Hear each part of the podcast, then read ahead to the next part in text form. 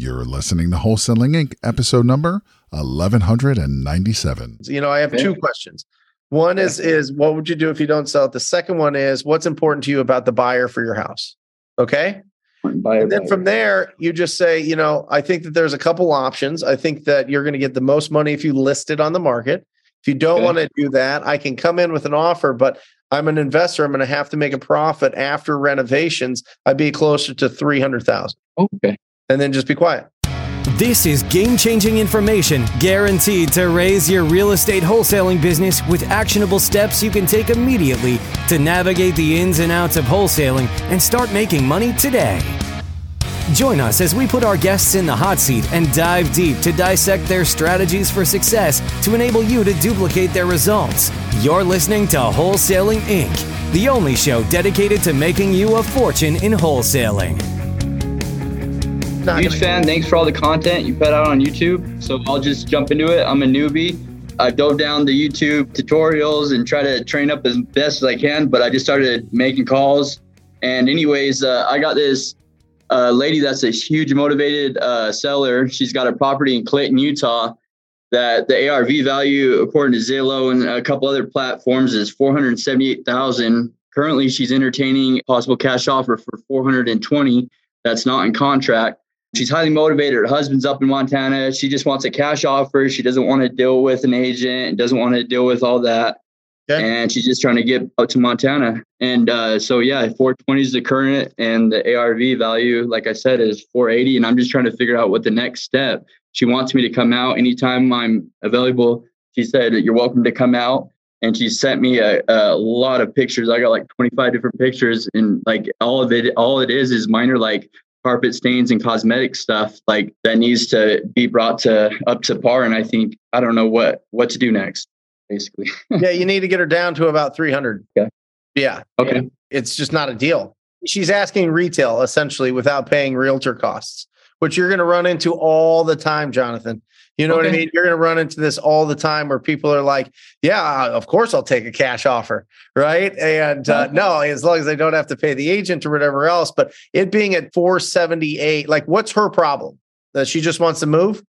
yeah well her problem is that her family is up in montana Right. and they're hanging on to this property that they're trying to get uh, rid of and she thinks the fastest avenue would be a cash offer but Yeah. i think she's motivated enough to where like i've been even diving down this creative financing thing to where if i could get her seller finance maybe get her a big enough deposit and the right terms but i don't even know if that's the right avenue for me to be going down like because i'm so new to this i just i feel almost overwhelmed but not like I I'm love it, brother. to- yeah, I'm just it. trying to stick to the wholesaling though. Like Yep. you've been doing and just trying to get my capital up before I can even go down these other avenues.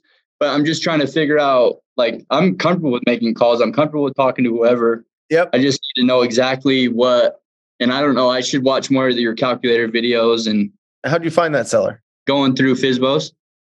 Yeah. So she's Um, for sale by owner, right? Yep. Yeah, typically if it's above 250, you want to be at 50%. Okay. So at 478, you'd be at uh, 240 and some change, right? Okay. Yeah. And so, I mean, you could throw that out. They have to be. I don't think that 420 offer is really going to go through. No, I I don't think. don't No, I know it won't go through, but it Yeah. also, it's also like, are they willing to trade price for speed and convenience, or are they Yes, just going to think she eventually? is. I Yeah. think she really is. then throw it out and just say, listen, you know, if it doesn't require that much, do this calculation from the 478. Just go 70% minus what you think the repairs are. And then that's what you should be able to sell that deal to a cash buyer for. Uh, if she bites, ideally or typically, Yep. the next step would be obviously assigning it under contract correctly. Getting it under contract. Yep. And then when I added the correctly, and that's another thing that's kind of got a fear kind of in me is because I don't want to get in trouble. Obviously, I created an LLC. I watched videos, did it all, but I'm just like, you know what I mean? It's just such, something that I, I would almost be more willing to lose money off of my end just to get somebody that actually knows what they're doing to walk me through it. The That's right why you're way. here, brother. Yeah, exactly. That's why you're here. I mean, at this stage, do a little bit more digging. Okay. Just tell them, you know, listen, for this size property, there's going to need to be renovations. Okay. Uh, to get top dollar, it needs to be renovated uh, and updated, probably. So would that be like a novation agreement type of No. thing to work out No, or no? no, no, no. Okay. Just stick okay. with the just stick with the cash offer. okay. Stick with the cash offer. Just tell them, you know, the way that we purchase properties cash, we're investors. We need to make a profit. We need to go in there. It needs to be, um, you know, it's a beautiful house. You could definitely sell it on the market. I think it's, you know, you Uh-huh. could get a conventional loan, but to get top dollar that we do, we'd have to renovate it. You would have to do significant renovations. Right. So Right. because of that, you know, I'd have to be around, uh, you know, four, four. I mean, two. Just call it three hundred if it's clean. Okay. Okay. Yeah. Because I think uh, just even having another backup plan for her to just be right there uh, Yeah. next in line. Because once I, I just know this 420 is going to fall through. So having something that's just would- solid. The, the question I would ask her, Jonathan, this is the question I want to ask. you. If you don't sell this property, what are you going to do with it? Okay. And if she's like, I'm dead set on selling it, then you can say, okay, I think the two best options for you are number one, if price is what you want to get out of this. Well, actually ask two questions. You know, I have two questions.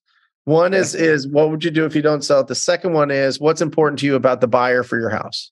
Okay. Buy And then from there, you just say, you know, I think that there's a couple options. I think that you're going to get the most money if you list it on the market. If you don't Okay. want to do that, I can come in with an offer, but I'm an investor. I'm going to have to make a profit after renovations. I'd be closer to 300,000 Okay. and then just be quiet. Okay. Just listen to her response. Got it? All right. Sweet.